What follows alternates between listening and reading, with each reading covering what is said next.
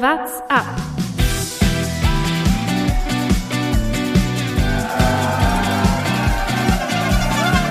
Alle rüber, Jattak, alle!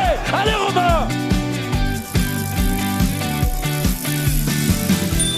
Der Radsport-Podcast. Da denkt man, in München ist es warm, aber wenn man den Vulkan im französischen Land sieht, dann ist es durchaus nochmal, glaube ich, ein wenig hitziger. Auch das Duell natürlich zwischen den beiden Großen, zwischen Tadej Pogacar und Jonas Wingegaard, das diese erste Woche der Tour de France bestimmt hat. Und dazu herzlich willkommen zu einer neuen Folge What's Up. Mein Name ist Lukas Bergmann und meine beiden Kollegen sind auch mit am Start. Das ist einmal Thomas Herrlich Hello. und Jonas Bayer. Grüß euch. Ich bin ehrlich, für mich ist der Podcast jetzt Hitzetraining. Ich habe das Fenster zugemacht, damit von draußen keine zu lauten Geräusche kommen und ich bereue es jetzt schon. Mir ist jetzt schon zu warm. Ich halte es eigentlich schon nicht mehr aus. Und ich sitze hier. Viele Klamotten habe ich nicht an. So ehrlich will ich sein. Deswegen zeige ich auch nur meinen Oberkörper hier in der Kamera. Im Unterschied zu Luke Rowe aber vom äh, John Thomas Podcast hast du wenigstens ein T-Shirt an. Der sitzt meistens nur mit Mütze und oben ohne. Was er unten anhat, wird weder berichtet noch hier besprochen. Thomas, du als Profi-Radsportler hätte ich ja eigentlich gedacht, dass du auch so eine Kühlweste jetzt hast, wie sie jetzt im Zielland haben. Ja, ich bin offensichtlich kein Profi-Podcaster. So viel kann man, kann man sagen. Ja, als von, vom Profi-Radsportler äh, ist immer wieder schön, sich ab und zu mal die Werte von, von den Profis anzugucken. Kleiner Teaser schon mal aufs Interview mit Felix Großschartner, das wir gerade eben noch geführt haben. Also was da an Wattwerten mal so aus Versehen kurzzeitig getreten wird, äh, da fällt man halt dann doch immer wieder vom Glauben ab, wie krass das einfach nochmal ist, das Level. Wenn man da sagt, ja, dann hast du halt immer mal wieder Spitzen, dann mal hier 700 Watt und dann hier oder dann, da habe ich gestern ganz locker 300 Watt einfach nur und so, alles klar, danke, tschüss. Die letzte Folge haben wir hier aufgenommen nach der vierten Etappe. Das war die Etappe, wo Jasper Philipsen seinen zweiten Sprintsieg geholt hat. Ich würde sagen, seitdem ist ja eh nicht so viel passiert, also können wir gleich ins, ins Interview, oder? Lass Bergtrikot noch kurz sprechen, glaube ich. Das war, ja, aber sonst eigentlich. Wer hat sich Ist es, wir hätten, fangen wir doch direkt plakativ an. Ist es die geilste erste Tourwoche ever? Man muss ja immer ever sagen. Ja, das ist aber vor allem was, was Thomas Gerlich immer sagen möchte. Ich möchte nämlich gleich mal darauf eingehen, was du nach der fünften Etappe auf jeden Fall für einen Take in unserer WhatsApp-Gruppe rausgehauen hast. Der war sehr interessant.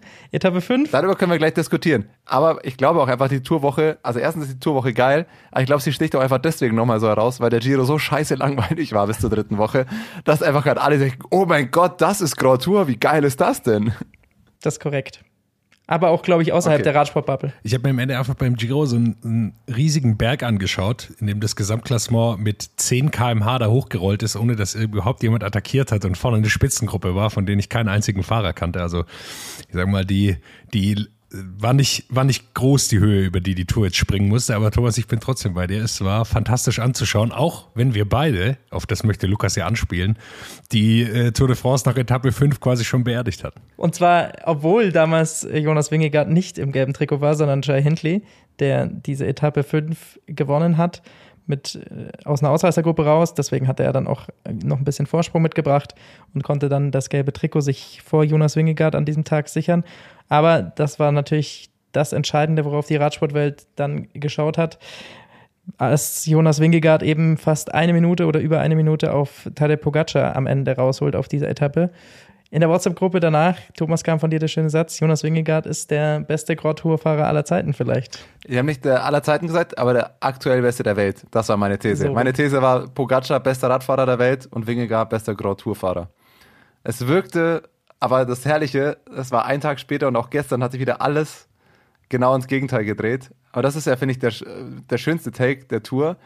Alle Prognosen, die man vorher hatte, oder die ich zumindest hatte, was, was ist wessen Terrain und wo ist wessen Stärke, wurden eigentlich einer Woche genau andersrum gedreht. Weil genau auf der Etappe, die ich, die ich persönlich, und man sieht ja, wie wenig Ahnung ich habe offensichtlich, ich persönlich Pogacar zugesprochen habe, hat Wingegaard geholt. Und gestern, ewig langer Berg, oder auch davor die Höhe, nö, da holt's Pogacar dann zurück. Also ich hätte es genau andersrum vorher gedacht, aber ist doch wunderbar. So, so schön täuscht man sich die ganze Zeit. Ich habe auch gesagt, Mikkel Landa endet vielleicht auf Platz 3. Der weiß nicht, ob der überhaupt Top 10 schafft.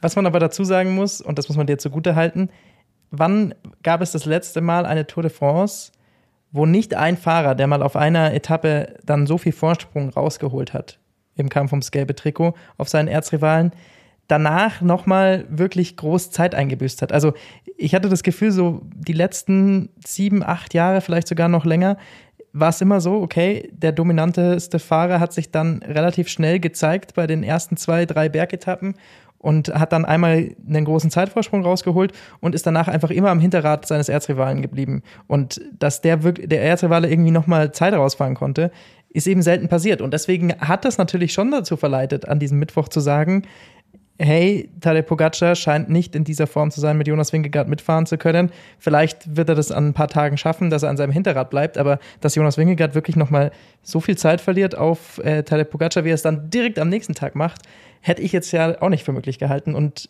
hat jetzt, wenn man sich die Exempel der vergangenen Tour de France äh, Ausgaben anschaut, auch nicht dafür gesprochen. Ja, zumal natürlich doch dazu kommt, dass äh, uns, glaube ich, allen klar war oder nach diesem Tag relativ schnell klar war, dass es genau zwei Leute gibt, äh, die, die auf einem anderen Level fahren. Also nach Pogacar war ja trotzdem noch mal eine Riesenlücke an diesem Berg. Okay, die sind dann wieder hingerollt, aber äh, Wingegar ist vorne draus gefahren, hat diese eine Minute oder was, glaube ich, auf eineinhalb Kilometern rausgefahren, also da, äh, wie auch immer. Und ähm, danach war ja trotzdem noch mal eine große Lücke. Ich glaube, deshalb haben wir alle so ein bisschen das quasi schon beerdigt. Und wie du sagst, Lukas, ich, für mich gab es immer bei der Tour de France vor allem Ausreißer nach unten, nicht mehr nach oben. Also wenn einer mal einen schlechten Tag hatte, dann haben die sich nicht mehr davon erholt oder waren dann besser wie der dann Führende. Aber äh, ich finde es am schönsten eigentlich, dass man da so emotional noch dabei ist und nach, nach so einem Tag dann einfach, ah fuck, weil wir uns ja alle so gefreut hatten äh, auf diesen Zweikampf, dieses Duell und man dann wirklich so sagt, ah scheiße, jetzt äh, macht's Wingegar alleine und wir schauen uns den Kampf um Platz zwei an. Zum Glück will ich sagen nicht.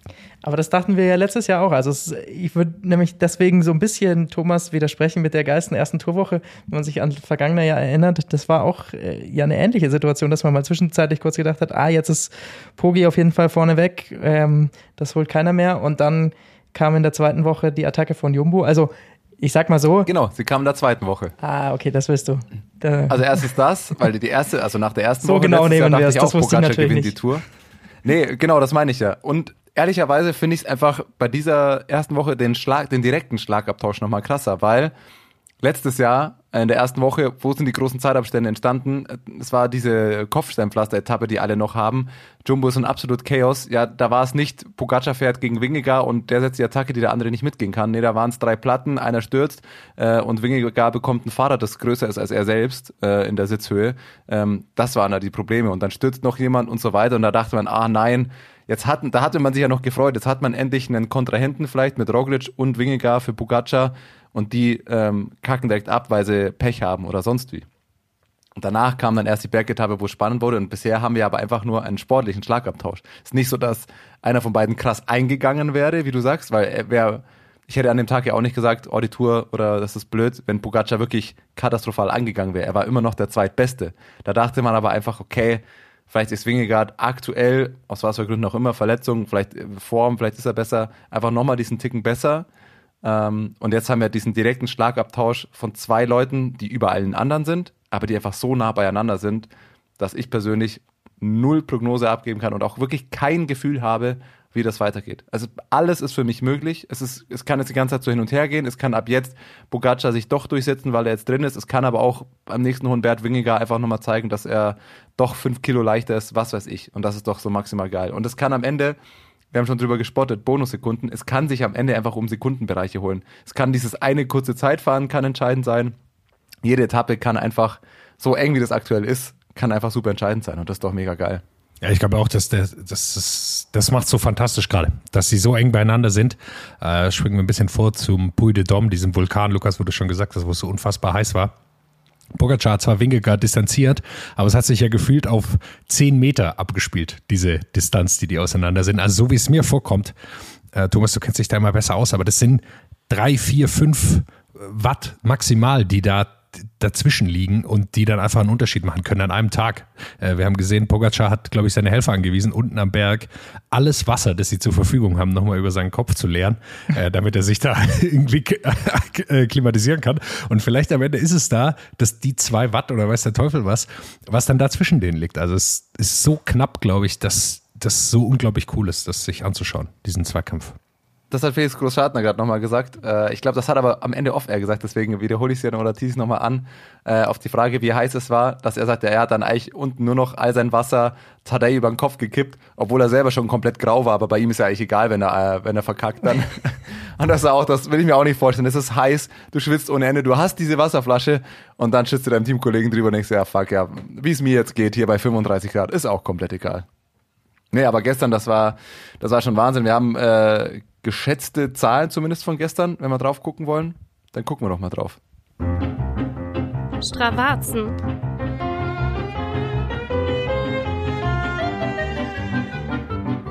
Problem natürlich immer, sie laden es nicht hoch. Also es sind jetzt äh, estimated Werte, wie, wie man es dann auf den Internetforen oder auf, auf bestimmten ähm, Formeln, mit denen man das erschließen kann. Bergauf kann man das eben doch einigermaßen ähm, in einem Bereich zumindest schätzen, weil man das Gewicht der Fahrer nimmt, weil man das äh, Profil hat und weil man über die Höhenmeter und die Zeit und die Geschwindigkeit, die man da hochfährt, kann man eben auf die Energie schließen, die es braucht, um so schnell da hochzufahren. Ähm, und das war gestern tatsächlich dann nicht mehr, äh, nicht mehr ganz viel Unterschied. Vor allem die absoluten Zahlen bei Pogacar sind mal wieder irgendwelche Bestwerte, wie immer. Ähm, und es ist hinten raus aber einfach die letzten vier Kilometer, die gefahren ist, in 14 Minuten, sieben Watt pro Kilogramm. Und äh, die WAM, die man ja immer auch als Hobbyfahrer mal sich angucken kann, 2035 WAM auf 14 Minuten. Also das kann man ja immer mal versuchen. Das zeigen ja diverse Radcomputer, auch wenn man berg hochfährt mit dieser Geschwindigkeit würde man in einer Stunde 2000 Höhenmeter fahren. Ähm, das ist krass. Und was ich am, am eindrucksvollsten nochmal fand, wie man, wie, wie sehr die beiden über allen anderen sind, dieses Level, dass die vier Minuten, wo Pogacar dann äh, komplett gezündet hat, auf diesen vier Minuten hat er gegenüber Carlos Rodriguez und Chai Hindley eine knappe Minute rausgefahren. Auf vier Minuten Attacke, eine Minute Vorsprung rausfahren da könnte man sich als Gesamt Dritter, Vierter, Fünfter der Tour auch mal fragen, was man so beruflich macht, äh, wenn man das merkt, dass es einfach. Was denkt ja. wohl der 20. Ja. Also ich, ich, das zeigt aber nochmal dieses Level der beiden. Das ist, ähm, und wie du vorhin gesagt hast, wir können froh sein, dass es zwei gibt davon. Dass es nicht einer ist, der es da durchzieht ähm, und jetzt fünfmal hintereinander die Tour gewinnt, sondern wir haben einfach zwei auf einem Level, wo man nicht weiß, wer es für sich entscheiden wird. Ich will euch eine Frage dazu stellen. Also, die sind jetzt so weit drüber, ist es für Jai Hindley, Carlos Rodriguez, äh, Simon Yates und so weiter nicht klüger, da erst gar nicht mitzufahren, wenn Sepp Kuss losfährt, sondern einfach ruhig Blut, eigenes Tempo und los.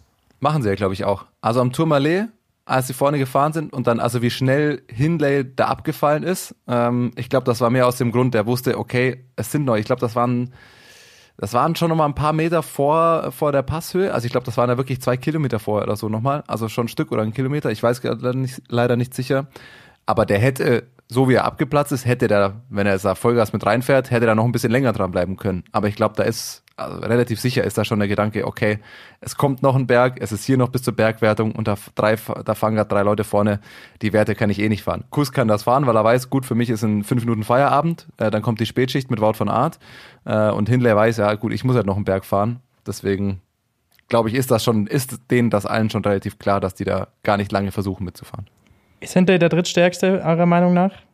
Er sah natürlich auf dieser Etappe, als er als Ausreißer vorne weg war, ähm, erstmal natürlich in einer perfekten Position aus, aber man muss sagen, so die letzten zwei, drei Tage hat man gemerkt, Ineos mit Tom Pitcock und Carlos Rodriguez kommen da deutlich näher und auch Simon Yates wirkt in wirklich starker Form, obwohl er gestürzt war am Vortag, äh, gestern richtig stark gefahren.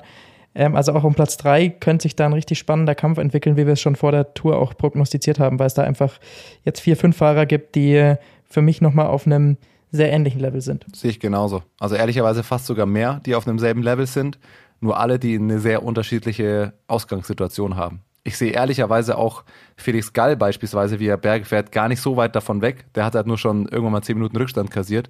Ähm, und Jai Hindley hat da den, den großen Trumpf, dass er diese zwei Minuten Vorsprung von dieser einen Etappe mitgenommen hat. Wenn die in der Gruppe fahren, hat man ja gestern gesehen, dann, ja, also ich glaube, Gall ist sogar mit Hindley ins Ziel gefahren, Rodriguez äh, und Pitcock waren teilweise vor ihm, Yates ja auch. Da spielt die Hitze mit rein. Ich glaube, da sind wirklich die Unterschiede auch nochmal so klein, dass die alle auf einem ziemlich ähnlich, ähnlichen Level unterwegs sind. Bei Pitcock bin ich ehrlicherweise gespannt.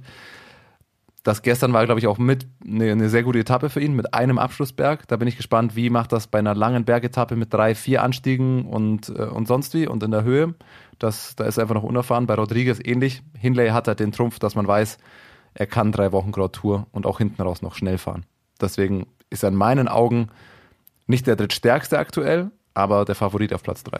Carlos Rodriguez wirkt unfassbar dünn und er ist, glaube ich, der gesichtsloseste Typ. Also ich habe äh, also ich habe noch nie. Klingt so böse. ja, also äh, ich meine, der ist auch noch nicht lange dabei, der ist 22 ist, ganz junger Fahrer noch, aber ich habe kein Gesicht vor Augen. Also jetzt habe ich hier sein Profil bei Pro Cycling Stats aufgerufen, aber ansonsten, äh, den habe ich einfach nicht so auf dem Schirm gehabt, auch vor dieser Tour, dass er so stark ist. Finde ich sehr cool. Er ist natürlich noch sehr jung, muss man abwarten, wie es dann, es dann am Ende aussieht. Und ja, ich meine, Jai Hindley hat sich da eine geile Position gebracht, muss man auch vor Borat den Hut ziehen, vor so einem Manöver auch, das sich zu trauen, äh, durchzuziehen dann. Äh, beeindruckend. Und jetzt sind sie da in der Pole Position und müssen ehrlicherweise nur verteidigen und mal schauen, wie weit es geht. Wie du sagst, Thomas. Die wissen, dass er es kann, drei Wochen lang. Und dann mal sehen, weil auf, auf viele hat er ja auch schon richtig viel Vorsprung. Also ich meine, auf, auf jetzt Rodriguez, Yates und äh, beide Yates und, und Pitcock so zwei Minuten, aber dann geht's schon los, ja. Auf Godu äh, sind schon dreieinhalb Minuten. Also das ist schon eine richtige Menge. Wenn er da nicht aufplatzt, wird es schwierig für ihn. Zumal Godu für mich wirklich nicht gut aussieht aktuell. Also äh, Top 10 wird wahrscheinlich schon reichen, aber jetzt da vorne irgendwie Zeit abzunehmen, den anderen sehe ich aktuell überhaupt nicht. Hindley könnte auch den Vorteil tatsächlich des Teams haben, finde ich, in dieser Reihe. Also Ineos ist natürlich auch noch ganz gut aufgestellt. Da ist für mich mehr die Frage, für wen wird wie gefahren. Also Bernal macht da teilweise auch einen super Eindruck, aber wie würden sie sich entscheiden, wenn es jetzt auf Pitcock oder Rodriguez ankäme? Ähm, Simon Yates fährt da, glaube ich, ziemlich alleine rum. Auch Felix Gall fährt da ziemlich alleine rum. Ben O'Connor ist ja leider auch äh, absolut nicht seine Tour. Gestern super früh wieder abgeplatzt. Der, glaube ich, kann sich da aus, dem, aus der Gruppe komplett verabschieden. Und Bora hat da aber zumindest eine ganz klare Aufgabenverteilung mit einem ganz klaren Ziel. Das könnte auch nochmal deren Vorteil sein, weil Emo Buchmann fährt tatsächlich eine ziemlich starke Tour auch bis dahin und äh, auch auf der Tourmalet-Etappe äh, ganz klar auch nochmal für Hinley gefahren, obwohl er selber auf Platz 4 ist.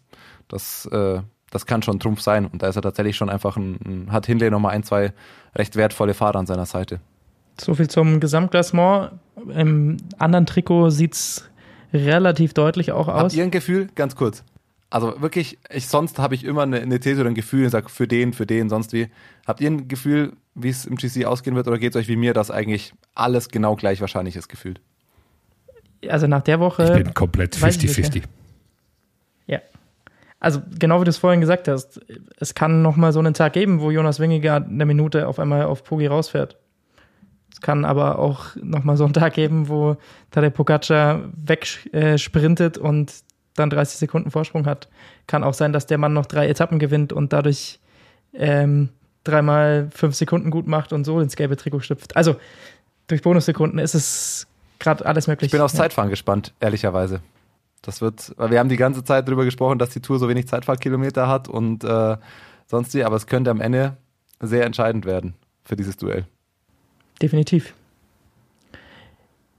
Das grüne Trikot, das ist aktuell sehr, sehr fest in der Hand von Jasper Philipsen.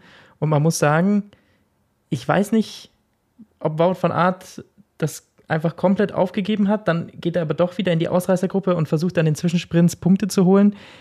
Irgendwie erschließt sich mir nicht ganz, was Wout von Arts Ziel bei dieser Tour de France ist.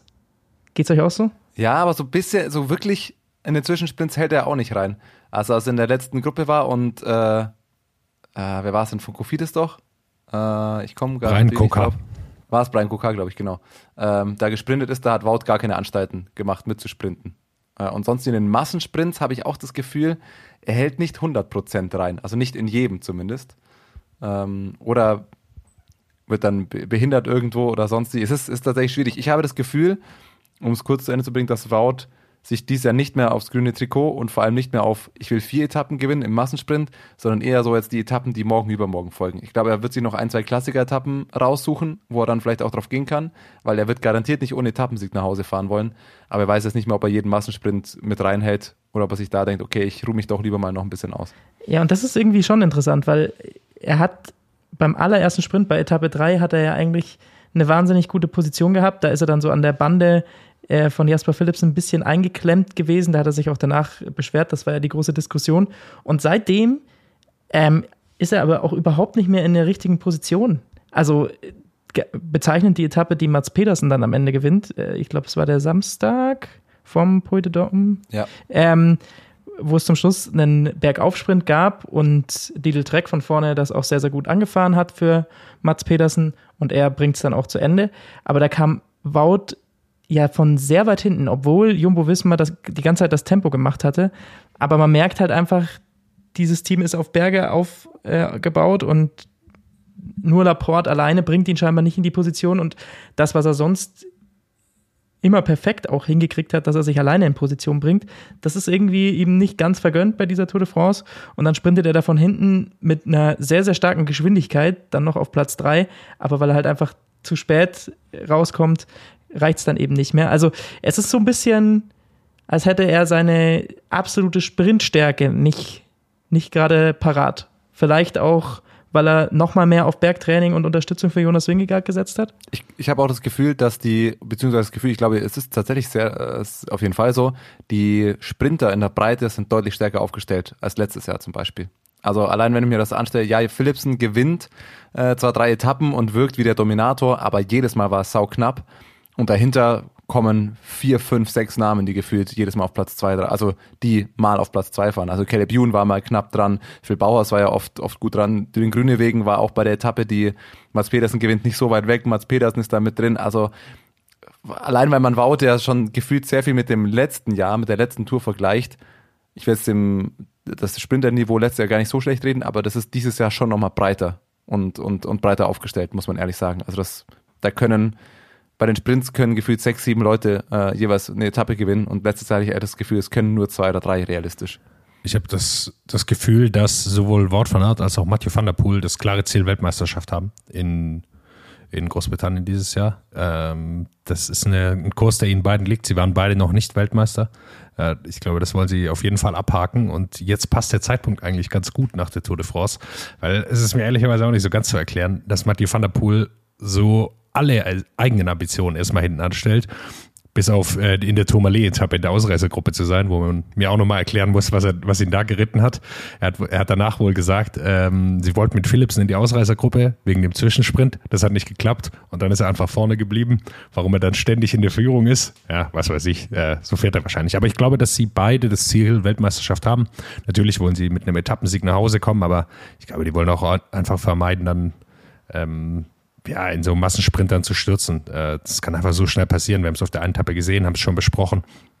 Äh, ist, glaube ich, extrem schwierig. Und ja, ich meine, Etappensiege hat er eh schon einen Haufen, der Wort, Kollege Wort van Art. Und da kommen jetzt ein, zwei Etappen, die ihm eigentlich ganz gut liegen. Die WM ist tatsächlich ein äh, ganz guter Punkt. Ich finde es aber auch krass dahingehend.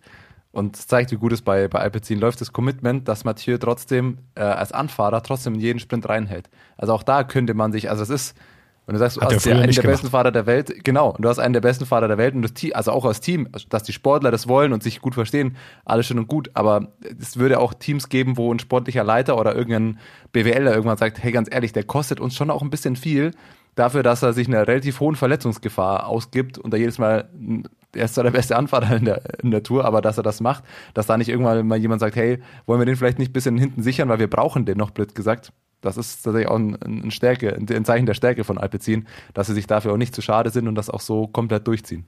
Ja, vor dieser Tour de France gab es zwei Optionen für ihn, wenn er einen Sprint anfährt. Die erste Option, er fährt mit 4000 Watt äh, bei einem Kilometer los, sein Sprinterplatz hinten ab und niemand weiß, was los ist. Oder er war der, die Viert, der Viertletzte im Sprintzug, weil er diesen, äh, diese Endsachen einfach nicht hinbekommen hat. Wir haben auch schon drüber gesprochen, was er für wahnsinnige Positionierungsprobleme hatte. Das ist irgendwie alles weg. Auch sicherlich dank Jonas Rickard, der sie ja immer, also das ist der vorletzte Fahrer, der vor Mathieu van der Poel fährt äh, der sie da immer in sehr gute Positionen abliefert und dann äh, im Grunde beide ja so ein bisschen auch ehrlicherweise das Hirn ausknipsen können. Dann fährt der eine los mit 1300 Watt und dann hält der eine nochmal drüber mit 1500. Dann wird es extrem schwierig. Aktueller Zwischenstand im Kampf ums grüne Trikot: Jasper Philipsen 259 Punkte. Danach kommt Brian Kokar, der wirklich eine sehr, sehr gute Tour de France fährt, wirklich in guter Form zu sein scheint, mit 149 Punkten. Mats Petersen auf Platz 3 und Wout dann eben mit 112 Punkten jetzt auch nicht so schlecht platziert. Also sagen wir mal so, jetzt rein theoretisch ist das noch nicht verloren, das grüne Trikot, aber äh, mit der aktuellen Fahrweise ist das auf jeden Fall was, was Jasper Philipsen sehr schwer zu nehmen sein wird, vor allem wenn man jetzt auf die kommenden Etappen schaut. Ähm, der Mittwoch ist was, was Jasper Philipsen auch wieder liegen könnte und wenn der Alpecin wieder so einen Sprintzug aufbaut, dann glaube ich, kommt da zumindest weit vorne an. Bevor wir gleich zu Fantasy und zum Interview kommen, habe ich eine Frage an euch. Es ist die erste Tour de France seit Ewigkeiten, der ähm, De Koenig äh, kein, keine Etappe gewinnt? Ja, De Koenig ist natürlich Quatsch. Sudal Quickstep. Quickstep. Sudal ja. Quickstep heißt jetzt. Ähm, Glaube ich nicht dran. Es wird auf jeden Fall noch irgendeine geben. Ich, am Ende gewinnen sie das Zeitfahren oder so. Sie kommen immer irgendwo durch. Und Julien Alaphilippe wird sich auch noch in jede zweite Ausreißergruppe dazu begeben. Das kann auch schon sein, dass bei ihm mal einer nochmal durchrutscht und er mal einen so guten Tag hat, dass er das Ding abschießen kann. Also von dem her eine Etappe traue ich Ihnen noch zu. Ich kann es mir vorstellen, dass es nicht klappt. Ich bin gespannt, wie, wie Jakobsen sich durch die Tour schleppt.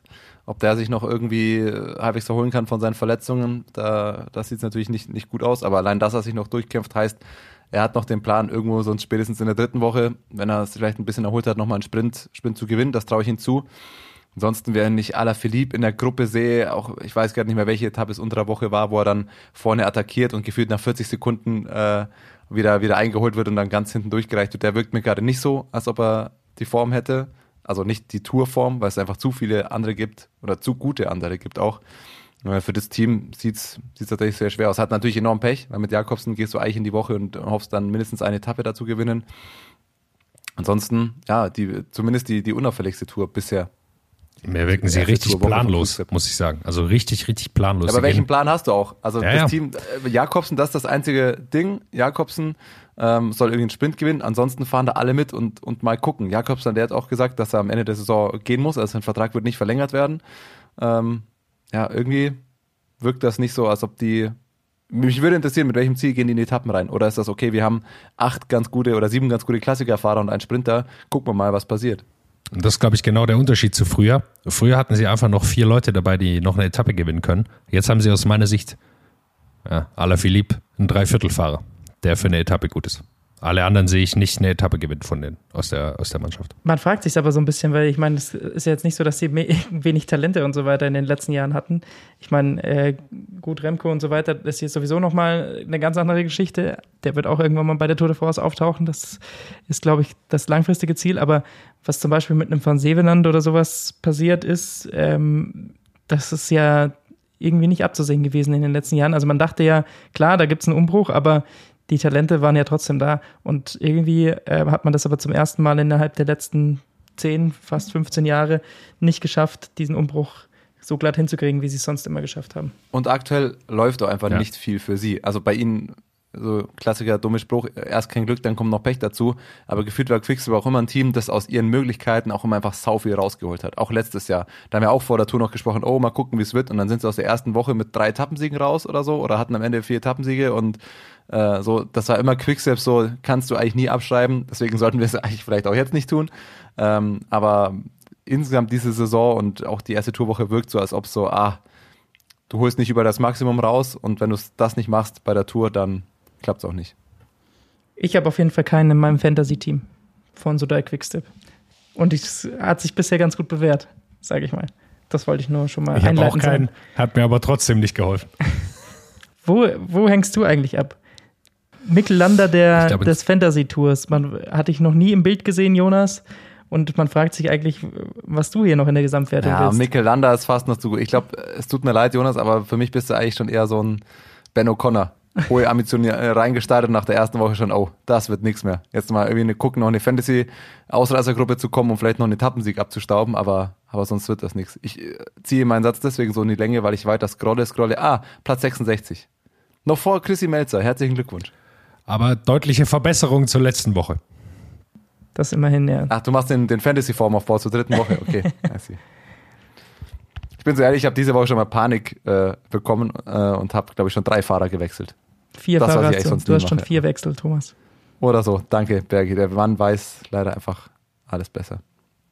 Aber ich habe mir Carlos Rodriguez ins Team geholt und ich muss sagen, für 14 Sterne ein potenzieller Platz 3 bis 5, den hatten auch die, die Punktevergeber dieses Fantasy-Spiels nicht so ganz auf dem Schirm. Ja, so einen hat, muss man Kein immer drin Mann. haben. Ich erinnere mich noch Sterne? an Jonas Wingegaard mit zwölf Sternen, als er dann Zweiter der Tour de France geworden ist hinter Pogacar 2021. Es ist immer ein so ein äh, so eine Wildcard ist immer dabei, die man sich dann relativ günstig irgendwann holen kann. Aber ansonsten ist es spannend vorne. Also ähm, dadurch, dass die Sprint- und Bergetappen sich irgendwie so extrem abgewechselt haben, macht das auch in Fantasy ähm, jeden Tag irgendwie sehr besonders, weil dann immer die Teams, die viele Sprinter im Team haben, an dem einen Tag äh, nach vorne preschen, dann kommen die, die viel GC und Bergfahrer haben. Ähm, dadurch sehr abwechslungsreich in Fantasy und schwierig auch vorherzusehen. Ja, wer führt denn? Bergi, du bist äh, unser Chief Commissioner. Ich bin auf Platz 6. Ähm, wenn mich nicht alles täuscht, Flowrider hat lange geführt. Deltax in der einen Liga. Ich habe die andere Liga, glaube ich, nicht im Blick. Der äh, Deltax führt, glaube ich, in beiden Ligen. Wenn mich nicht alles täuscht. Oder ist er in der anderen Liga überhaupt mit drin? Nee, der ist in der anderen Liga nicht mit drin, aber ist insgesamt in Führung. Also Deltax ist auf jeden Fall auf Platz 1. Aber schön sympathisch, dass du die Frage, wer führt aktuell, beginnst mit Ich bin auf Platz 6. Platz 7 bin ich nicht. Gefällt mir gut. Ja, das noch dazu. Ja, klar. Man hat immer, immer das eigene Team im Blick. Aber die nächsten Etappen werden äh, durchaus interessant. Viele Ausreißergruppen, die da durchkommen könnten. Ansonsten auch Jasper Philipsen natürlich nicht schlecht im Team zu haben, sage ich mal. Das ist mein einziger Trumpf, warum ich überhaupt noch irgendwo in den Top 30 rumlaufe. Jasper Philipsen. Sonst habe ich diese Woche das Kunststück geschafft, mich dreimal kurz vor Etappenstart genau falsch um zu entscheiden. An der Etappe, wo Pogi die Zeit verloren hat Felix Geil, glaube ich, am Ende Etappendritter wird oder Vierter, hatte ich kurz vorher noch Geil als Kapitän, dachte mir, nee, komm, gehe ich auf Pogi. Am nächsten Tag hatte ich Pogi, dachte mir, okay, er hat gestern verkackt, dann gehe ich jetzt auf Gall und es war beide Mal genau falsch. Glaube ich, hätte ich die, allein diese zwei 50-50-Entscheidungen getroffen, wäre ich vielleicht auch noch Top 15 zumindest. Naja. Wäre, wenn und aber. So ist es. Da, dafür spielen wir doch Fantasy ich bin doch jetzt hier nicht Lukas Bergmann, der in der WhatsApp-Gruppe auf einmal das Regelwerk kopiert und sagt, nee, siehst du, weil der hat noch sieben Bonuspunkte, weil an der Wertung Platz zwei ist und dann kommt die Etappenwertung dazu, aber nur die Punkte zählen doppelt und deswegen ist es total gerechtfertigt, dass der so und so viele Punkte bekommen hat. Aber dieses Regelwerk habe ich noch nie gesehen. Wo hast du das hergezaubert? Und kannst du es auswendig? Du weißt das wirklich, ne? So ist es. Wer so tief reingeht, Wahnsinn. hat den Sieg nicht verdient. Deshalb äh, wollen wir uns in Richtung des Interviews äh, begeben, das ihr zwei geführt habt. Ich konnte leider nicht dabei sein mit Felix Großschattner äh, der, ich vermute jetzt einfach mal, da ich es nicht gehört habe, mit guter Laune wie immer angekommen ist. Viel Spaß damit. Aus München direkt ins Hotelzimmer in Frankreich. Es wurde kurzzeitig die Klimaanlage ausgestellt, weil das Geräusch zu laut ist. Felix, wie lange haben wir jetzt Zeit, bevor du komplett zerfließt oder wie warm ist es bei euch? Ah, es ist richtig heiß. Aber ich glaube, in München ist es ja richtig heiß. Aber kein Stress. Also ich habe nur immer die Klima an, nur auf der stärksten Stufe ist brutal laut. Und ich glaube, das hört man sonst im Hintergrund. Heute Ruhetag, ähm, war da schon draußen, habt ihr schon äh, ein bisschen, bisschen locker rumgefahren. Äh, wie, wie ist es? Wie geht's dir? Was machen die Beine? Bräunungskante hast du, habe ich schon gesehen, aber sonst? ja, also ausschlafen, aber eigentlich geht es bei der Tour, da ist der Start meistens so um eins, da kann man meistens so bis wenn ganz fair nicht so lange ist, immer bis neun schlafen. Also das ist eigentlich ganz angenehm. Und am Ruhetag, also ich bin halt auch um halb neun aufgewacht und dann gemütlich gefrühstückt. Dann habe ich ein bisschen ein Core-Training sogar gemacht. so, so, solange ich noch nicht so müde bin, versuche ich das, dass ich das noch mache, weil ich weiß, in der letzten Woche habe ich keinen Bock mehr drauf. und dann sind wir eine gemütliche Runde gefahren. Also wirklich ganz easy. Ich glaube 40 Kilometer oder so. Also, das ganze, ganze Team dann so zusammen einfach oder wie weit teilt man sich da noch auf oder macht jeder so ein bisschen individuell was, wie er sich fühlt? Na, alle zusammen. Also manch, also der Tade und der Adam mit dem Zeitverrat, weil für die das halt wichtig ist fürs Zeitfahren dann. Aber wo bei uns ist es das Zeitfahren eher Ruhetag. Da ist es nicht so wichtig, dass wir mit dem Zeitfahrrad fahren. Interessant. Das heißt, die beiden holen dann jetzt für den fürs Ruhetag, fürs lockere Rollen Zeitverrat, um einfach ein Gefühl für, für das Rad zu kriegen. Oder wie läuft das ab? Ja, es ist eher das Muskuläre, äh, weil es doch irgendwie ein bisschen anders umsitzt und wenn du dann eine Stunde lang oder 40 Minuten Vollgas mit dem Zeitverrat fährst, hast du dann am nächsten Tag meistens ein bisschen zerstörte äh, Muskelfaser oder es ist ein bisschen wie ein Muskelkater, weil du halt doch andere Muskeln verwendest, als wir jetzt am ähm, normalen Straßenrad. Und deswegen ist wichtig, dass man da schaut, trotzdem zum Beispiel auch noch die Etappe nicht am normalen Rad ausfährt, sondern am Zeitfahrrad, dass einfach die Muskeln ein bisschen dran gewöhnen, dass man nach dem Zeitfahren nicht so kaputt ist. Ich hoffe, Sie haben sich gut eingecremt. Der Klassiker sonst immer, wenn man lange nicht auf dem Zeitfahrrad saß, die Unterarme zu vergessen, die Unterarminnenseite. Und dann sitzt man drauf, hält den hier schön drei Stunden in die Sonne und dann hat man komplett rote Unterarminnenseiten. Katastrophe. Aber ich glaube, die beiden haben das schon öfter gemacht. Ich traue es ihnen zu. Ja. ja, wir sind nur kurz gefahren. Also da ist Sonnenbrand nicht so gefährdet. Ja, wir müssen natürlich noch über die vergangene Woche sprechen, über die erste Tourwoche und wir wollen, glaube ich, mal ganz vorne anfangen. Ähm, du hattest es eh uns schon in der Sprachnachricht auch geschickt. Trotzdem nochmal die Frage an dich. Auf der ersten Etappe, da hat man dich auf einmal ganz vorne gesehen. Warum nicht durchgezogen? Äh, ja, irgendwie, also es war jetzt nicht so, dass mir wer vom Team zurückgeordert hat, gar nicht, aber wenn so in meinem Kopf der Plan drinnen ist, so du machst jetzt das und das ist der Plan, dann, äh, dann, äh, ja, dann, dann warte ich da aufs Team und das wäre irgendwie, äh, ja, das, das wäre hätte einfach nicht passt und äh, deswegen habe ich da gewartet und vielleicht bin ich ein bisschen zu übermotiviert da reingefahren, aber der Max Soler und ich sind halt mit viel Schwung gekommen, hinten und habe ich aber gleich voll durchgezogen aber also es hat ja passt, der Kampenat hat das Loch aufgehen lassen und dann war ich halt weg. Und durch die Zuschauer und so, du hörst sowieso überhaupt nichts. Also du hörst den Radio nichts, du hörst, also du hörst einfach gar nichts. Also du würdest da nicht hören, wenn jemand was hinter dir sagt. Und ich habe mir gedacht, ich fahre jetzt einfach mal so lange, bis ich ein bisschen die Beine spüre. Und dann habe ich mich umgedreht und dann war halt keiner mehr da und dann habe ich gewartet und dann bin ich nochmal halt gefahren. Und für mich war halt wichtig, dass ich dann nur mal so lange fahre, bis dann die Zuschauermassen sind, wo es eng wird, weil es halt da wichtig ist, dass man vorne ist, weil da kann man dann nicht so gut überholen, falls Löcher wo aufgehen in der Gruppe. Und das ist halt da ganz wichtig, dass du da vor allem ganz vorne reinfährst. Also das, was fast das gesamte andere Feld gerne möchte, nämlich Tadej Pogacar wegfahren, schaffst du einfach so im, im Vorbeigehen aus Versehen. Aus Versehen. ich habe jeder hat im Kopf gehabt, das geht jetzt zwei Kilometer bergauf. ich bin halt reingefahren, wir waren in 200 Meter das Ziel. Ja. ja, bin mir sicher, das passiert am 18. Tag der Tour auch nicht mehr so wie am ersten Tag, wo man noch frisch reingeht und motiviert. Äh, mal gucken. Aber ich glaube, das ist ja auch schwierig für die Presseabteilung geworden. Ne? Dann erzählt man zwei Wochen lang, man hat Adam Yates als Co-Leader und dann fährt Felix Großschatten ans gelbe Trikot. Wie will man dann diese, dieses Trio am Ende noch verkaufen? Ich glaube, da waren ja ein paar Kollegen dann vielleicht sogar ganz dankbar, dass du freundlicherweise gewartet hast. Ja, das war der Grund, warum wir nicht haben. Aber sonst, wie war die erste Woche für euch? Ich meine, Etappe 5 war natürlich ähm, zumindest jetzt von hier als Zuschauer erstmal so ein äh, kleiner, kleiner Schock für UAE, glaube ich, für euch, weil Tadej Pogacar fast eine Minute oder über eine Minute dann am Ende auf äh, Jonas Wingegaard verliert. Wir wissen ja inzwischen, dass es nicht ganz so schlecht um seine Form ausschaut. Er hat zurückgeschlagen. Trotzdem, sag uns noch mal ganz ehrlich, was war nach dieser Etappe 5 los?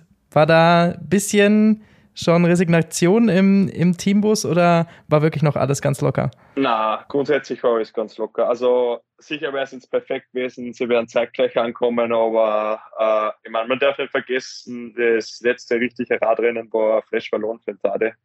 Und du kannst immer hart trainieren und du fährst vielleicht super Werte im Training, aber die, die gewisse Rennhärte, die, die geht da schon irgendwie ein bisschen ab, wenn du jetzt zeitlang kein Rennen fährst. Und das war dann der erste richtige harte Tag, also vom Start bis zum Ziel.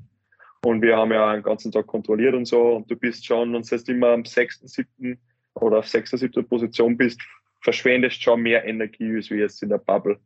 Und äh, ja, war halt einfach jetzt nicht der beste Tag. Äh, aber man muss auch ganz fair sagen, dass der Jonas einfach super stark war an dem Tag. Und der ja trotzdem eine Wahnsinnsleistung darauf gefahren ist. Aber der Jonas halt einfach an dem Tag besser war.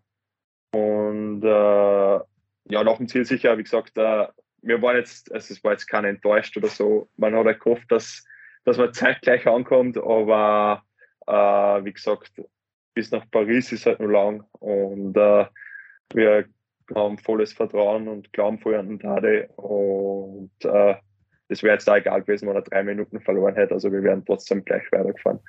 Ja hätten nicht die Sachen gepackt und heimgefahren. Erklär uns doch mal das, äh, die, das Taktikbuch an dem Tag. Äh, ihr habt äh, wahnsinnig viel Arbeit geleistet. Äh, als Team habt ihr Nachführarbeit gemacht, als man dann irgendwann gemerkt hatte, okay, der Gruppe, wenn da jemand wie Jai Hindley äh, oder auch Gicone oder sonst die mitfahren, die lassen wir jetzt nicht mal so wie gestern zehn Minuten Vorsprung ins Ziel rollen, sondern wir müssen da schon ein bisschen mithelfen. Da habt ihr dann ähm, die Nachführarbeit äh, lange Teile angenommen einfach gefragt, warum habt ihr äh, Jumbo Wismar da nicht mit weiter in die Pflicht genommen oder war es schon auch, weil ihr das gelbe Trikot hattet, mehr euer Ding da nachzuführen? Weil von, wenn man es nur im Fernsehen betrachtet, habe ich mich irgendwann schon gefragt, okay, ich verstehe, dass UAE das macht, aber auch Jumbo oder auch die anderen Teams dürfen jetzt jemanden wie Hindley nicht wegfahren lassen. Und gefühlt habt den großen Teil der Arbeit schon ihr gemacht. Wie kam es dazu?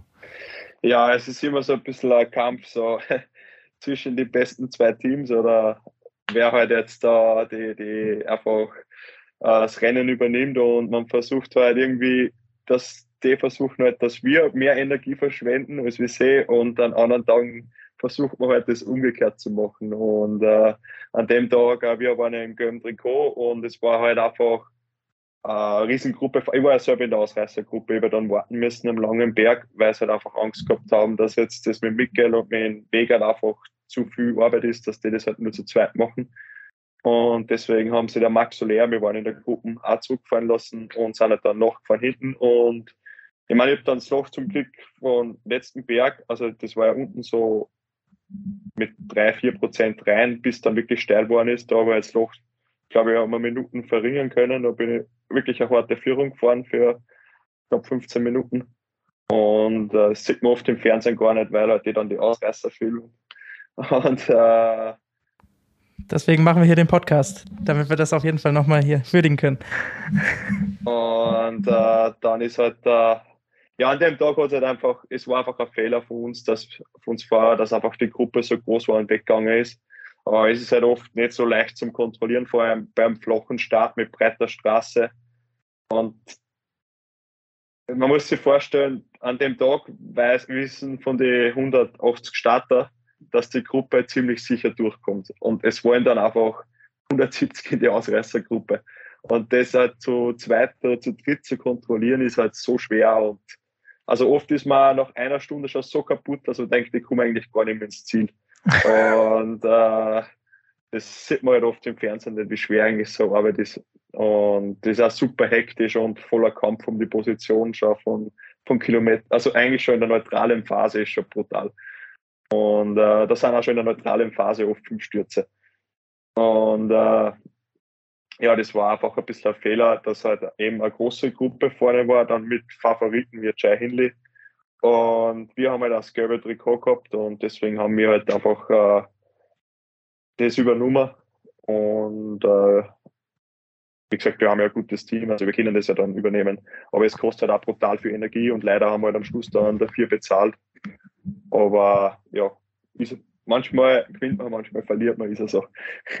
Ja, deswegen ja, macht es ja nur Spaß, es zu analysieren, weil es gibt nur Geschichten, wenn jemand irgendwo einen Fehler macht, wenn alle alles perfekt machen, wäre es ja auch langweilig. Am Tag später hat der Jumbo dann eher den Fehler gemacht. Übrigens, äh, weil du meintest, wie, wie anstrengend das auf solchen Tour de France-Etappen am Anfang ist und wie umkämpft, da kann ich nur mal den Tipp geben. Ähm, Emo Buchmann, zumindest weil er äh, seine Strafeinheiten meistens mit Watt hochlädt. Also was da in den ersten eineinhalb Stunden auch in der Gruppe, also wie schnell da und wie hart da gefahren wurde, damit die überhaupt wegkommen. Ich glaube, der hat die ersten Stunde oder ersten eineinhalb Stunden, glaube ich, 5,2 Watt pro Kilogramm äh, im Schnitt gefahren. Also es war von Anfang bis Ende ein brutaler Tag. Also das war schon richtig von... war ja oft nicht gleichmäßig, sondern du hast ja Spitzen von 700, 200, 800 und das macht ja halt richtig kaputt. Vor allem wenn dann die Hitze auch dazu kommt, ist halt das richtig gefährlich, dass die komplett abschießt. Also.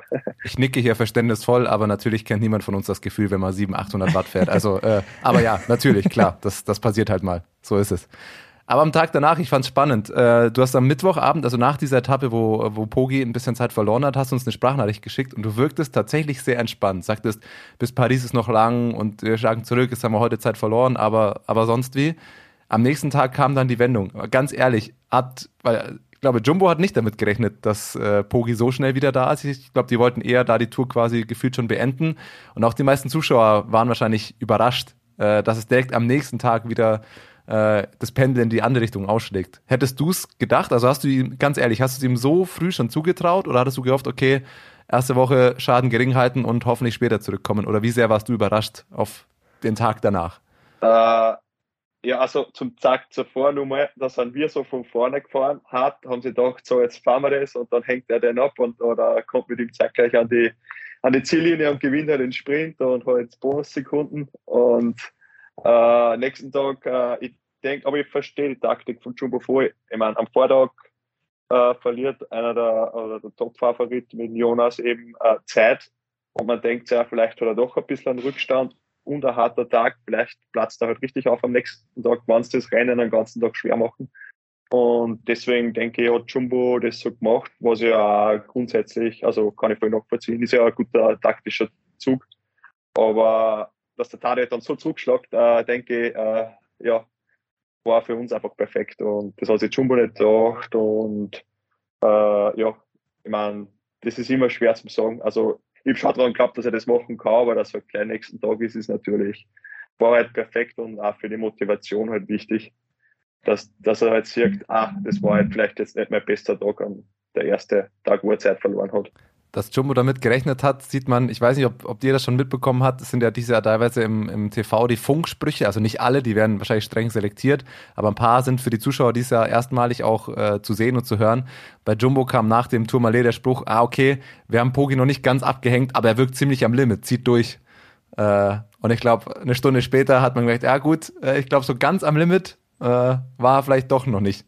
Vielleicht hat es ihm geholfen, an dritter Stelle hinter Wout und, und Wingegaard noch ein bisschen mitzufahren aber war da dann natürlich super anzuschauen. Aber das ist halt, mit dem Funk ist auch immer so ein bisschen schwierig, vor allem dann in die Bergen. Du hast oft, wenn das Auto 300, 400 Meter hinter dir ist, weil dann reißen Fahrer ab und oder vielleicht sogar 500 Meter, du hörst eigentlich dann gar nichts im Funk. Also was wir Fahrer untereinander reden oder so oder der Sport direkt, du sagst das halt zum Sport, du sagst das zum Sportdirektor und der hört das oft gar nicht, was wir eigentlich dann reden, weil das einfach vom Funk so schlecht ist.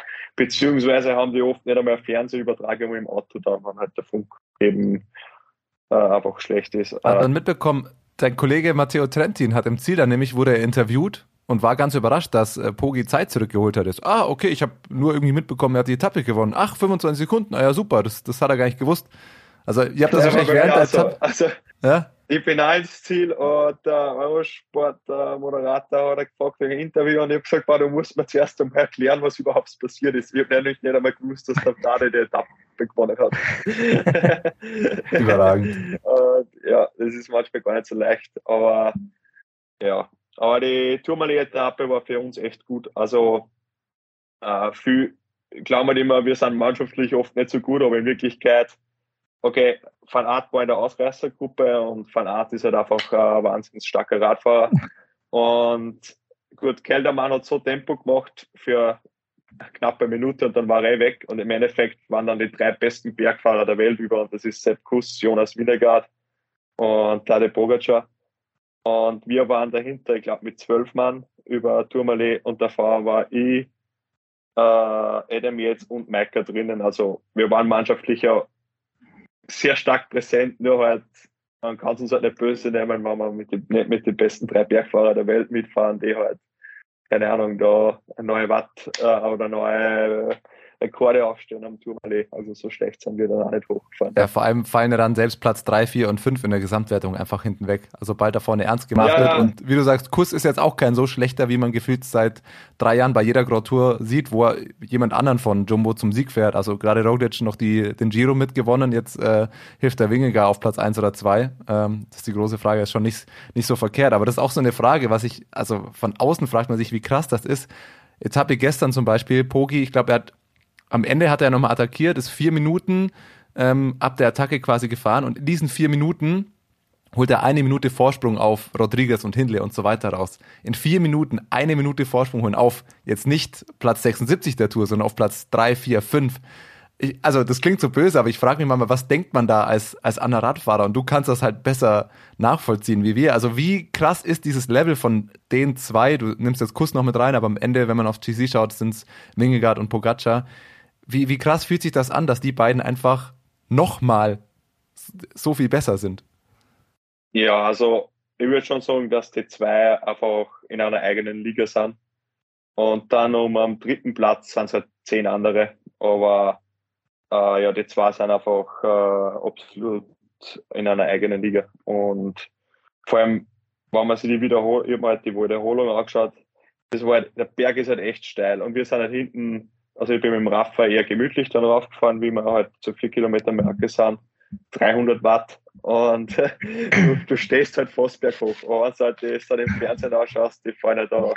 Also du siehst ja, das ist richtig schnell. Und ja, ist schon eine brutale Leistung und wird sicher spannend zum Anschauen bis Paris.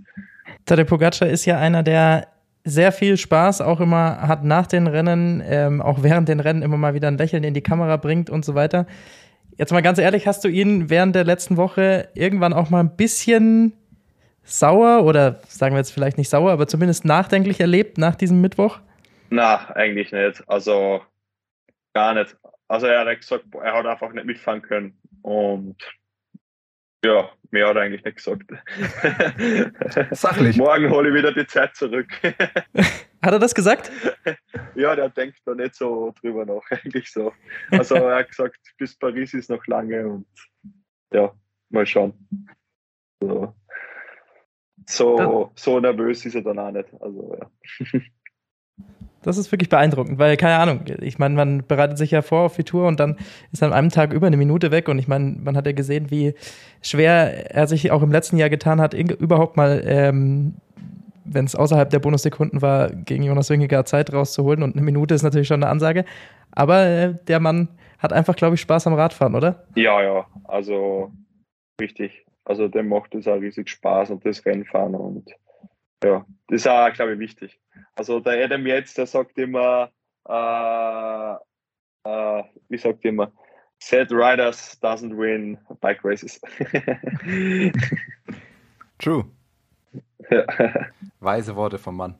Ansonsten, heute Ruhetag, worauf, worauf schaut ihr noch hinaus? Also äh, gibt es schon einen, einen, größeren Plan, dass man sich manche Etappen nochmal noch mal anguckt? Ähm, ist es im Endeffekt, beschränkt es sich relativ klassisch auf die Bergetappen und Bergankünfte, wo man dann äh, einfach am Vorabend oder am, am Tag schauen muss, wie die Taktik ist? Oder habt ihr, nutzt man solche Ruhetage auch nochmal, um die gesamte Tour-Taktik oder, oder Formen oder sowas nochmal im Team zu eruieren? Wie schaut es aus die nächsten Tage? Ja, also man geht schon in die Tour so mit einer gewissen Grundtaktik rein und man analysiert halt viel. Und ich denke, wichtig war für uns jetzt die erste Woche, dass wir eigentlich, okay, wir haben die ersten zwei, drei Daten schon viel investieren oder die ersten zwei viel investieren müssen und auch jetzt die fünfte. Aber wir haben auch dafür wieder Etappen gehabt, wo wir nicht viel investieren müssen haben und vielleicht Jumbo dann mehr investiert hat. Äh, aber ich denke, wie gesagt, jetzt geht es dann am Ende der zweiten Woche, geht es halt richtig in die Alpen mit wirklich schweren äh, Etappen. Und ja, mal schauen, wie halt einfach das Rennen gefahren wird. Ich könnte mir vorstellen, ihr habt auf jeden Fall Hoffnung, dass die nächsten Etappen Jumbo noch für Wout van Art auch noch so nebenbei mitfährt, oder? Und sich da schon ein bisschen aufwachsen. Ja, mal, mal schauen. Ich denke, es ist halt auch oft schwierig. So wie morgen ist, denke ich, auch ein guter Tag für die Ausreißergruppe. Daher ist halt sicher der Start, der wird wieder, die erste Stunde wird sicher hart. Äh, ist halt einfach wichtig. Man muss halt dann auch oft schauen, dass man schon bei den richtigen Leuten dabei ist, wenn es halt wichtig ist, nicht, dass wir dann eben den ganzen Tag hinten nachfahren müssen. Und äh, ja, so die grobe, genaue Taktik, das, das entscheidet man oft dann im Rennen. Das ist halt so, wie sich halt gerade die Situation ergibt, wer ist in der Gruppe oder vielleicht geht es dem schlechter. Und das ist auch bei uns Fahrer so. Da sagt, ich bin eigentlich, sagen wir, der vierte Mann oder der fünfte Mann für, und dann fühlst du dich gut, so wie gestern, und dann bist du halt eigentlich der dritte Mann oder der zweite Mann für den Tade halt. Das ist halt dann so, da wechselt man das eigentlich oft im Rennen und man spricht halt untereinander. Ja. Darfst du nochmal in die Gruppe irgendwann? Ist das schon Kannst du uns eine kleine Sneak Peek geben? ah, also, äh, also für mich persönlich äh, auf eigene Karte fahren, also das, da gibt es gar nichts bei der Tour. Also das ist alles für Tade und das passt so. Ich denke, wir haben einfach das Ziel, dass wir die, die Tour gewinnen und da gibt es eigentlich nur, also das ist einfach die einzige Priorität. Und falls irgendwie mal eine Chance da ist, weil es sich einfach ergibt, dann, dann ist sie da, aber das wird ganz kurzfristig entschieden. Also über das denkt man eigentlich jetzt nicht noch in meiner Situation. Was mich nur interessieren würde, sonst die Eindrücke von der Tour. Wir reden natürlich viel über dich, über euer Team, über Gesamtwertung Pogacar. Äh, was ist dir sonst von der Woche noch so hängen geblieben? Also äh, wie siehst du entweder andere Fahrer im GC? Du kennst ja äh, auch den einen oder anderen Fahrer. Gibt es für dich Überraschungen, wer auf welchen Plätzen steht oder auch äh, im Kampf ums grüne Trikot oder sonst? Oder wie hast du insgesamt jetzt abgesehen von euch und von dir und von, äh, von der Gesamtwertung die erste Tourwoche so wahrgenommen? Ja, also grundsätzlich jetzt, also fürs GC jetzt eigentlich ist halt ein eigener Kampf zwischen eben Jumbo und UAE. Und äh, fürs Gesamt wäre halt cool. Ich glaube, der Felix Gall, der hat echt da das drauf, dass er in die ersten zehn fahren kann. Und das wäre echt cool, äh, wenn ihm das gelingen wird. Und vielleicht sogar Etappe-Gewinner. Und also es würde mich richtig freuen für ihn. Und äh, ja, Sprinter würde ich sagen, Jasper Philipsen ist echt eine, eine eigene Liga für sich im Sprint, so wie halt vielleicht. Jasper Philipsen oder der Zug? Das ist die, ja die große Frage. Van der Poel als letzten Lied abmachen ist halt schon richtig hardcore. Aber äh, ja, also ich denke, auch der Sprinter muss da richtig dann abliefern können. Und äh, für mich ist das immer echt beeindruckend, äh, weil im Sprint ist schon viel äh, Timing und Position. Und das ist schon ein richtiges, äh, ein richtiger Fight um die Position, dass die das halt jedes Mal so machen können. Also das ist schon beeindruckend. Und freut mich auch, dass da immer ein guter Freund von mir wieder Michi Goge hat, daran teilhat und ist ganz lässig. Und ja, sonst die Tour mit, äh, es ist schon ganz ein spezielles Event. Also wenn man bemerkt schon, äh, das ist schon, da ist man schon Teil von was Großem eigentlich. Also wenn du jetzt zum Beispiel alle anderen World Tour Rennen fährst und so, wo du ja grundsätzlich immer gegen dieselben Fahrer fährst. Aber es ist halt alles so, das rundum und um, der, der Rummel ist halt viel kleiner. Und bei der Tour ist halt echt, da bist halt, sind halt im Hotel immer Leute, die halt warten und wenn du rausgehst zum Bus und das ist halt schon manchmal auch jetzt mit Covid und so bisschen schwierig, weil man halt einfach äh, trotzdem dann nicht Autogramme unterschreibt und so und da fühlt man sich halt dann oft ein wenig schlecht, so nein, nein, nein, ich unterschreibe nicht. äh, weil du halt einfach Angst hast, dass du halt äh, eben Corona kriegst und dann das ganze Team ansteckst oder so und das wäre halt eben ein super GAU für uns. Und da sind halt die Regeln ganz streng. Aber sonst, ja, die Tour, äh, das Rennen an sich ist brutal stressig. Also äh, vor allem bergauf ist halt viel los von den Zuschauern, aber du hast halt wenig Speed. Also, wenn du da so 60, 65 dahin fährst und links und rechts halt tausende Leute stehen und du fährst halt echt auf 10 Zentimeter vorbei, wenn da einmal was schief geht, da liegen halt gleich so viel da und das ist schon manchmal also das ist echt, wo es bei gewissen Etappen mehr müde bist im Kopf als wie körperlich. Das kann ich mir vorstellen. Es gab ja auch die entsprechenden Unfälle jetzt schon in den letzten Tagen mit entsprechenden Ausfällen. Das heißt, das ist wahrscheinlich auch nochmal was, wo ihr auch vom sportlichen Leiter nochmal extrem darauf hingewiesen werdet, jeden Tag, oder? Ja, ist halt wichtig, immer vorne fahren, aber das denken sie halt 180 Fahrer und 180 andere Fahrer. Also es ist echt, also es ist wirklich ein Kampf die ganze Zeit und äh, irgendwie hasst man sie dann schon nach der ersten Woche so gegenseitig. wir lernen also, immer vorne fahren ist wichtig, aber halt auch ab und zu nach hinten gucken, dass man nicht aus Versehen wegfährt. Da muss jetzt noch das Panel ein bisschen finden. Das ist so quasi die Aufgabenstellung für die nächste Woche.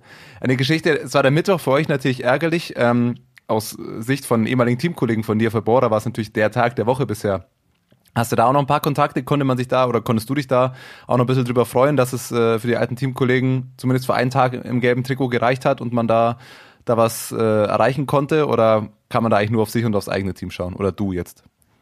Na, also da haben wir schon auch richtig gefreut fürs Team und äh, wir waren auch im selben Hotel an dem Tag und da habe ich dann den, also den sportlichen Leiter Christian Böhm an der Park gesehen und den, den Ralf Denk und da bin ich halt auch natürlich gleich hingegangen und da haben wir bisschen quatscht für ein paar Minuten. Und na, da freue ich mich natürlich auch richtig für Bora, weil ich bin doch äh, lang Teil dieser, von dem Team gewesen und es ist ja doch so ein bisschen wie eine zweite Familie auch.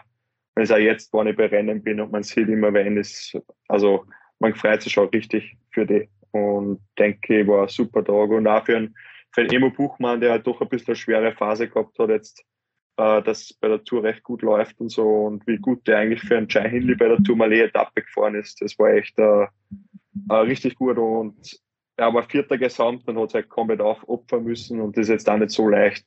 Und finde ich echt großen Respekt und stark gefahren. Ja. Dann würde mich noch interessieren, der Ausblick, die Stimme aus dem Peloton jetzt du in dieser Dreierrunde.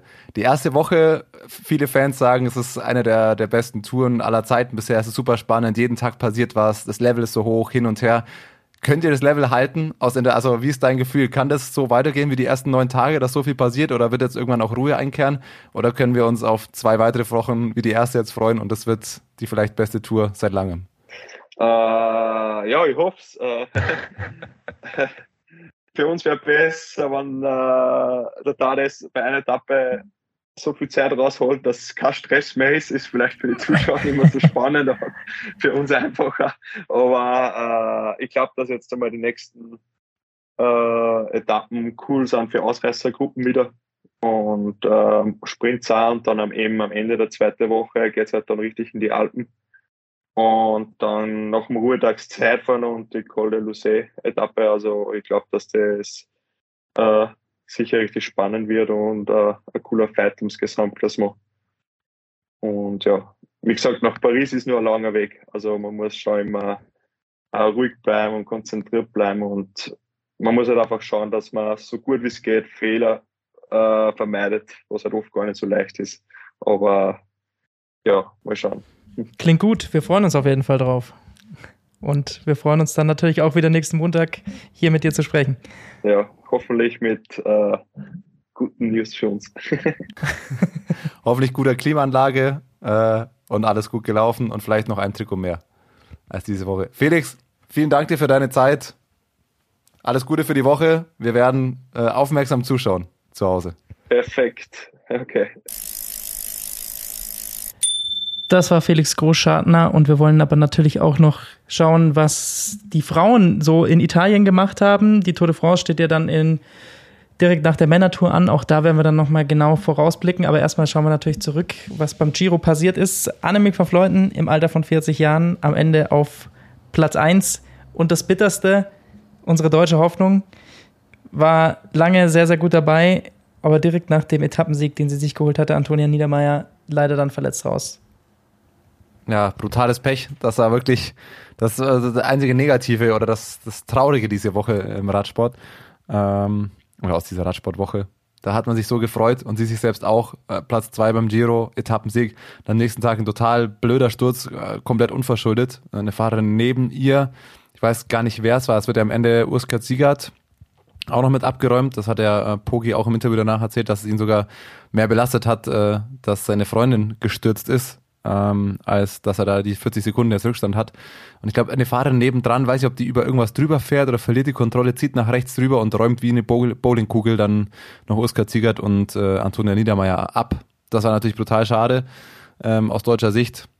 In, dieser, in diesem Sinne gute Besserung logischerweise, aber ich glaube, wir können uns trotzdem und auch sie sich alle darüber freuen, was da in Zukunft noch kommt, weil das, was sie angedeutet hat, lässt viel versprechen. Ansonsten Annemiek, das wäre mein Take dazu. Wir sehen da, äh, was wir bei der Tour hätten, wenn nur einer der beiden dabei wäre. Also wenn Demi Vollering nicht mitfährt oder Annemiek van Fleuten oder wenn eine von den beiden alleine mitfährt, ja, dann ist es halt nicht allzu spannend. Annemiek hat was? Drei Etappen gewonnen, war ab dem ersten Tag im Führungstrikot. Das ist, also spannend war es dann nicht. Und sie hat jetzt, glaube ich, auch wie viel Grand Tours hintereinander gewonnen? Auf jeden Fall die vierte. Die dritte auf jeden Fall. Nee, die fünfte. Letztes Jahr alle drei, dieses Jahr zwei. Das ist wahnsinnig. Das ist wirklich wahnsinnig und 2021 auch die Vuelta noch gewonnen. Also dann sind es jetzt schon sechs quasi, oder? Ja, der Giro ist nach der Vuelta bei den Frauen. Nee, Vuelta war damals im Herbst. Aber egal. Ähm, auf jeden Fall ist es jetzt sehr, sehr spannend, was die Tour angeht, hoffentlich. Denn da wird eben Demi Wollering dann mitfahren. Ähm, jetzt waren die, war die Konkurrenz, glaube ich, auch nicht die absolute Überklasse. Ähm, Juliette Labou wird am Ende Zweite, das ist eine sehr, sehr gute Bergfahrerin, aber ähm, ansonsten ist die nicht ganz auf dem Level, wie es eine Demi Wollering wäre. Ähm, wer mich ein bisschen enttäuscht hat, ist äh, Marta Cavalli, die letztes Jahr eigentlich richtig gut unterwegs war. Die kommt dieses Jahr auch irgendwie so gar nicht durch, ähm, auch immer wieder Pech und hat, glaube ich, auch noch nach ihrer Verletzung so ein bisschen zu kämpfen, um da wieder an diese Form anzuknüpfen. Aber, und die hatten wir im Frühjahr schon öfters angesprochen, und das ist eine ganz interessante Fahrerin, über die man nochmal, glaube ich, sprechen können, ist die Drittplatzierte. Ähm, für Lidl Trek, Gaia Realini, 22 Jahre alt und da hat zumindest auch diese Grand Tour bei den Damen jetzt gezeigt, dass sie auch eine fürs Gesamtklassement ist und nicht nur für die hügeligen Klassiker und äh, steilen Anstiege im Frühjahr, sondern die kann das auch über eine Woche mal durchziehen und ist auf jeden Fall eine gute Fahrerin für die Zukunft. Sehr gute Fahrerin, hat aber einfach enorme Probleme äh, gegen diese Klassikerstärke, die auch Annemiek van Fleuten und ähm, jetzt komme ich nicht auf den Namen. Müsst ihr mir kurz aushelfen. Von Demi Vollering? Demi Vollering, genau. Nee. Ähm, die die einfach haben. Und das, das ist einfach dann auch ein Gewichtsnachteil. Also sie ist einfach so leicht, was ihr einen 40 Vorteil Kilo. bringt an den Bergen. 40 Kilo, was ihr einen Vorteil bringt an den Bergen, aber es ist auch ein Nachteil bei Abfahrten, bei flachen Stücken. Da hat sie einfach einen Nachteil. Deshalb sehe ich sie nicht als große Konkurrentin, auch für Demi Wollering, einfach weil sie da Probleme hat gegen, gegen Demi Wollering, die ja, wie wir auch in den, bei den Klassikern gesehen haben, ganz gut auf die Ebene treten kann. Aber es kommt die nächste Generation. So, das hatten wir auch früher schon mal angesprochen. Es kommen auch im Frauenradsport jetzt immer mehr sehr junge Talente hoch. Wenn wir über Gaia Realini und Antonia Niedermeyer hier eben schon gesprochen haben, darauf kann man sich freuen. Ansonsten weiß ich ehrlicherweise nicht, ob die Tour so viel spannender wird. Weil ich habe die Befürchtung, dass einfach Demi Vollering da auch wieder eine One-Woman-Show durchzieht. Ich habe nicht ganz das Gefühl, dass Annemiek van Fleuten ihr da am Ende durch äh, Schleue natürlich entgegenhält, aber am Ende glaube ich schon, dass Demi Vollering nochmal einen, einen kleinen, kleinen Ticken über Anne, Annemiek van Fleuten ist. Ich weiß nicht, ob es da so viel spannender wird. Was man auf jeden Fall äh, sagen kann, ist, dass das Punktetrikot bei diesem Giro mal wieder dadurch dann relativ hinfällig ist, weil das gewinnt dann Annemiek van Fleuten im Vorbeigehen. Trotzdem ist es interessant, auf die Sprinterinnen zu schauen, denn gerade auf der letzten Etappe, das war dann nochmal ein Massensprint, gewinnt äh, Chiara Consoni, auch eine Italienerin, die äh, erst 24 Jahre alt ist und die damit ihre zweite Giro-Etappe gewinnt, jetzt nach vergangenem Jahr, die aber immer besser zur Topsprinterin herankommt. Also wir haben viel über die Italienerinnen im Frühjahr gesprochen, dass sie nicht ganz so, ganz so reinkamen, ein bisschen enttäuscht haben, aber ähm, sie kommen langsam wieder besser in Form und schlagen vielleicht noch zurück in diesem Jahr. Und Chloe Deigert kommt zurück. Äh, das muss man auch festhalten. Also würde ich jetzt gar nicht in den Kreis der, der reinen Sprinterinnen zählen, aber einfach, äh, was für einen Giro sie gefahren ist. Äh, am Ende ist sie dreimal in der Top 5 oder einmal dann noch Sechste geworden, also super Etappenergebnisse, wird Zweiter in der, in der Punkteklassifikation und äh, ja, nach vielen Verletzungen letztes Jahr nur ein Rennen gefahren, vor zwei Jahren äh, drei Rennen gefahren, äh, bis zu ihrer großen Verletzung dann damals am Oberschenkel, also ähm, aus sportlicher Sicht ja, bestätigt sie ihre, ihre gute Form, die sie auch im, im Frühjahr schon hatte und jetzt beim Giro nochmal, also da kommt nochmal eine sehr, sehr starke Fahrerin, die man gefühlt schon ja, dadurch, dass sie die letzten zwei Jahre so wenig gefahren ist, gar nicht mehr ganz mit auf dem Schirm hatte. Äh, die schafft es aber zumindest gesundheitlich, da wieder ranzukommen. Den Oberschenkel, den Oberschenkel präsentiert sie jetzt auch. Ich glaube, sie hat eine Sonderanfertigung, was die Hose betrifft. Also diese ganz kurze Hose, ne? Das, äh, sonst sieht man immer die Hosen so lang wie möglich auf, aufgrund von Aerodynamik. Bei ihr ist eher das, das Gegenteil der Fall. Also sehr, sehr kurz. Muss extra dafür geschneidet sein, ehrlicherweise, oder? Habe ich noch nie gesehen, so eine Radhose. Ja, ich glaube, das gibt's schon auch. Ich glaube, im Hobbysport setzen das manche ein, einfach damit die Bräunungskante nicht so prominent ist. Damit die halt weiter oben ist und du nicht im Freibad so wie ich immer wie der letzte Trottel aussiehst. Ähm, Wir sehen auch so aus wie die letzten Trottel. Das liegt nicht an der Bräunungskante, Thomas. ist. Auch das, auch das. Die Einladung, die musstest du natürlich verwandeln, klar. Ähm, aber ja, ich habe heute erst wieder äh, einen Beitrag gesehen mit Dan Lorang, wo es um Aerodynamik geht und äh, über irgendwelche Leute, die sich Tape-Streifen auf das Schienbein kleben, um die Windkante besser abzubrechen und dann das. Ja. Aber ja, Nicht Windkante ist ist es Relevante, auch so, sondern also- die Bräunungskante. Das zählt. sicher, so nämlich. Äh, Über ein Team müssen wir trotzdem noch ganz kurz sprechen. Ähm, SD Works geht am Ende mit zwei Etappensiegen raus. Trotzdem interessant, wie wenig Stellenwert der Giro dann doch äh, für dieses Team hatte, weil eine Martin Reusser fährt eben nicht mit, eine Demi Wollering ist dann eben nicht dabei. Also ich glaube, bei diesem Team ist ganz klar, was das Ziel für dieses Jahr sein wird und das ist endlich dann die Tour zu gewinnen. Und vermutlich noch die ein oder andere Etappe. Wenn wir allein über die beiden gerade angesprochenen noch reden. Marlen Reusser und Demi Vollering. Da könnte ein Etappensieg oder zwei oder drei bevorstehen. Aber das ist doch so schon mal ein kleiner, guter Ausblick auf unsere Tourvorschau äh, für die Frauen dann. Äh, jetzt schauen wir natürlich erstmal nochmal ganz gebannt auf diesen Zweikampf da bei den Männern und sind gespannt, was die zweite Woche bringt und ob Thomas dann in der nächsten Folge auch wieder von der besten zweiten Woche aller Zeiten spricht. Bis dahin macht's gut. Ever, ever. What's up? Der Radsport-Podcast. What's up ist eine M945 Produktion. Ein Angebot der Media School Bayern.